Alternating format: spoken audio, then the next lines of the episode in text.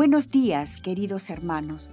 A continuación, les ofrecemos una síntesis de lo publicado el día de hoy en el blog de Toques del Padre Roberto Padrós, una selección de artículos elegidos especialmente para ustedes. Jesús nos ama.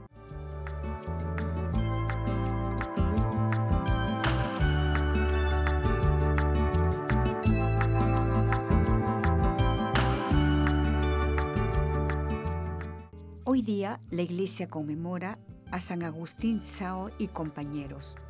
Memoria litúrgica, 9 de julio.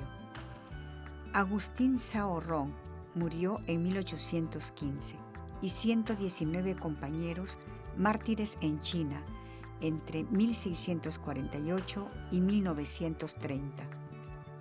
Martirologio romano.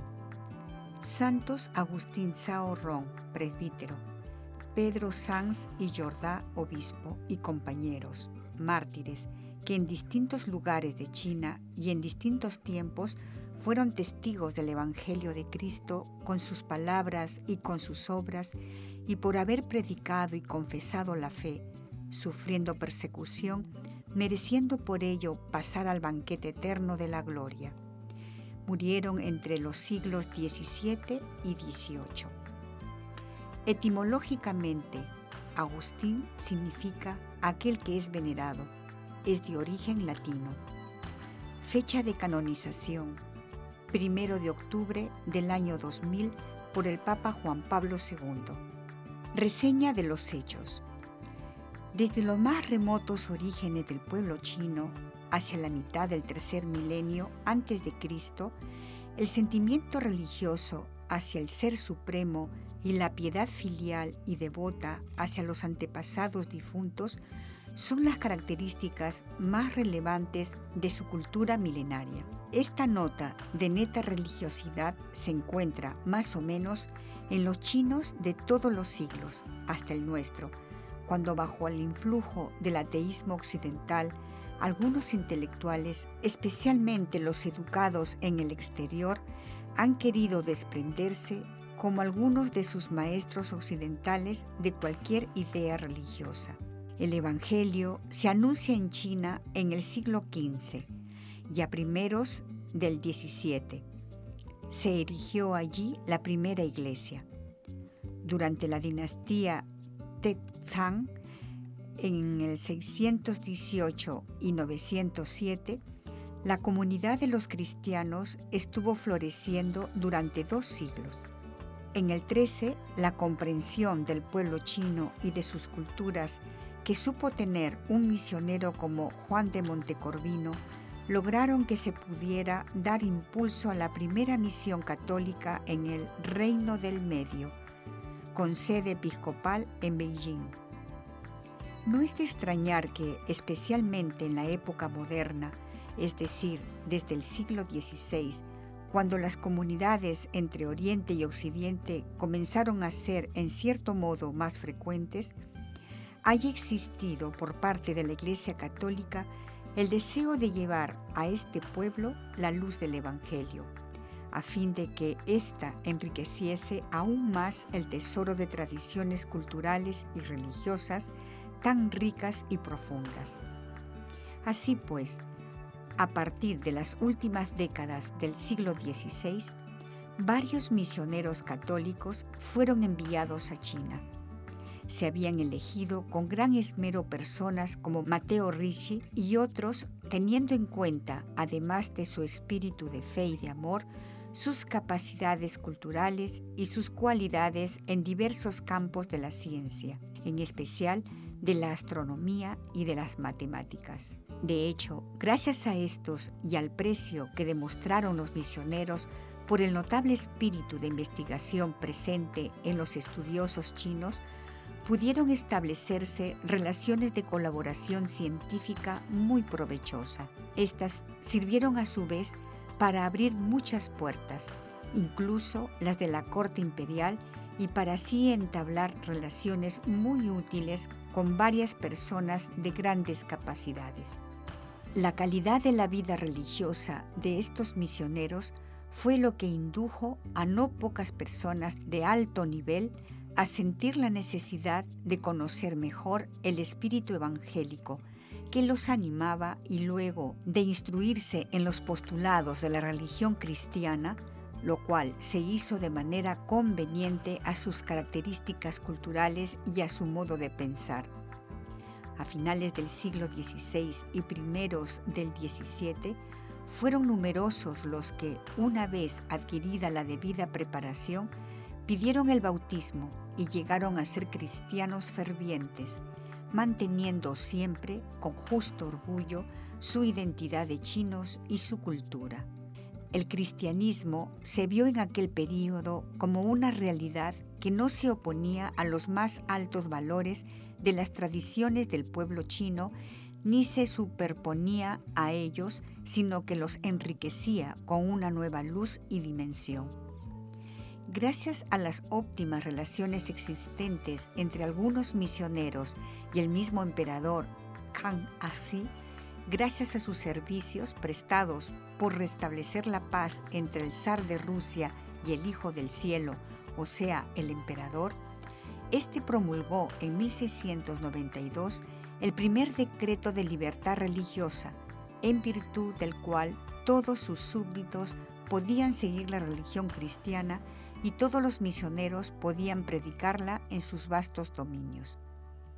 Como consecuencia, la acción misionera y la difusión del mensaje evangélico se desarrollaron notablemente y fueron muchos los chinos que, atraídos por la luz de Cristo, pidieron recibir el bautismo.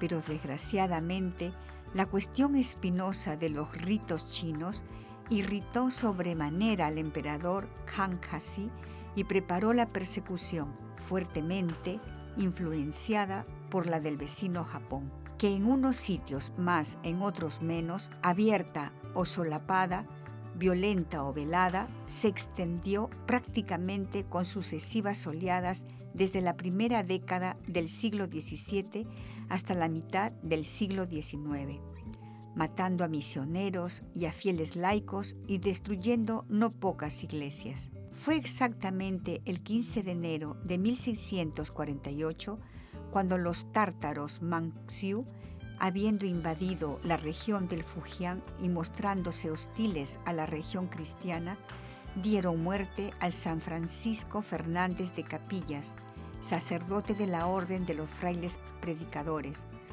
Después de haberlo encarcelado y torturado, lo decapitaron mientras rezaba con otros los misterios dolorosos del Rosario. El San Francisco Fernández de Capillas ha sido reconocido por la Santa Sede como protomártir de China. Hacia la mitad del siglo siguiente, el 18, otros cinco misioneros españoles que habían ejercido su actividad entre los años 1715 y 1747 fueron también asesinados como resultado de una nueva ola de persecución iniciada en 1729 y con consecuencias más encarnizados en 1746. Era la época de los emperadores Jung Chen y de su hijo Qian Lung. El hecho de que este considerable número de fieles laicos chinos haya ofrecido la vida a Cristo juntamente con los misioneros que les habían anunciado el Evangelio y se habían prodigado por ellos, pone en evidencia la profundidad de los vínculos que la fe en Cristo establece, reuniendo en una sola familia personas de razas y culturas diversas, estrechamente hermanados entre sí, no ya por motivos políticos, sino en virtud de una religión que predica el amor, la fraternidad, la paz y la justicia. Además de todos los matados por los boxers hasta ahora mencionados, debe recordarse también al San Alberico Crescitelli, sacerdote del Instituto Pontificio de las Misiones Exteriores de Milán, que desarrolló su ministerio en el Shanxi meridional y fue martirizado el 21 de julio de 1690. Años después, al nutrido ejército de los mártires arriba recordados iban a unirse algunos miembros de la Sociedad Salesiana de San Juan Bosco, San Luis Versiglia, obispo, San Calixto Caravario, sacerdote. Fueron asesinados juntos el 25 de febrero de 1930 en Litau, Seúl.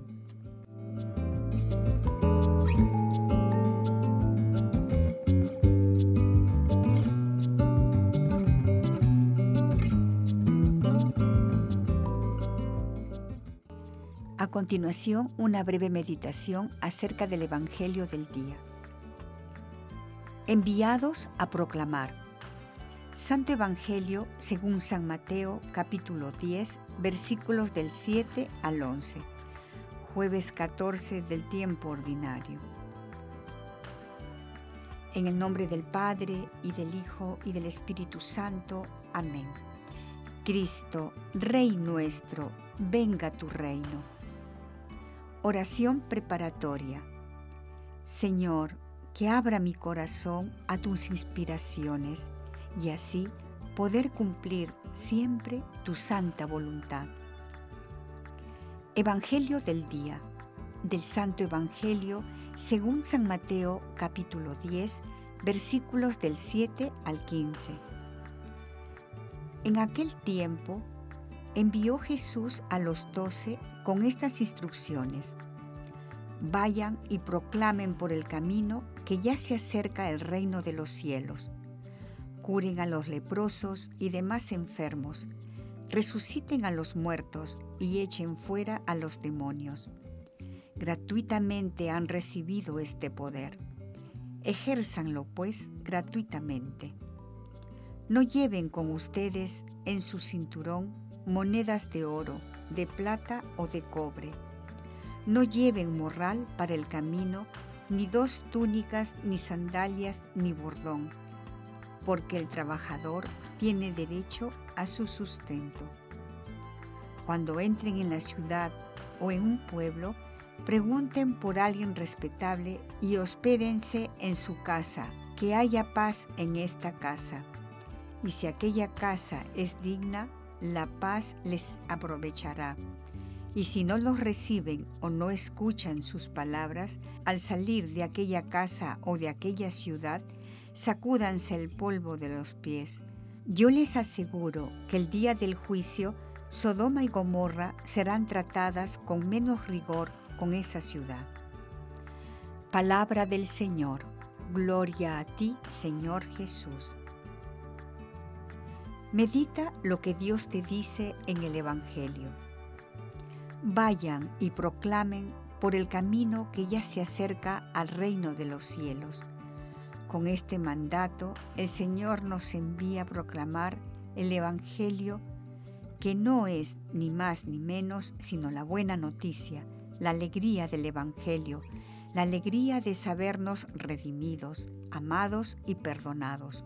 Pero para ser eficaces en este mandato es necesario estar preparados y bien dispuestos a acoger las mociones del Espíritu Santo, que nos instruye y nos anima a dar todo por el Evangelio, a dar todo por la verdad que es Cristo. Gratuitamente han recibido este poder. Ejérzanlo pues gratuitamente la gratuidad de nuestras obras se resumen en el cuidado que ponemos y cómo trabajamos, cómo estudiamos, en fin, en todos nuestros quehaceres. Es el medio por el que Dios nos pide santificarnos.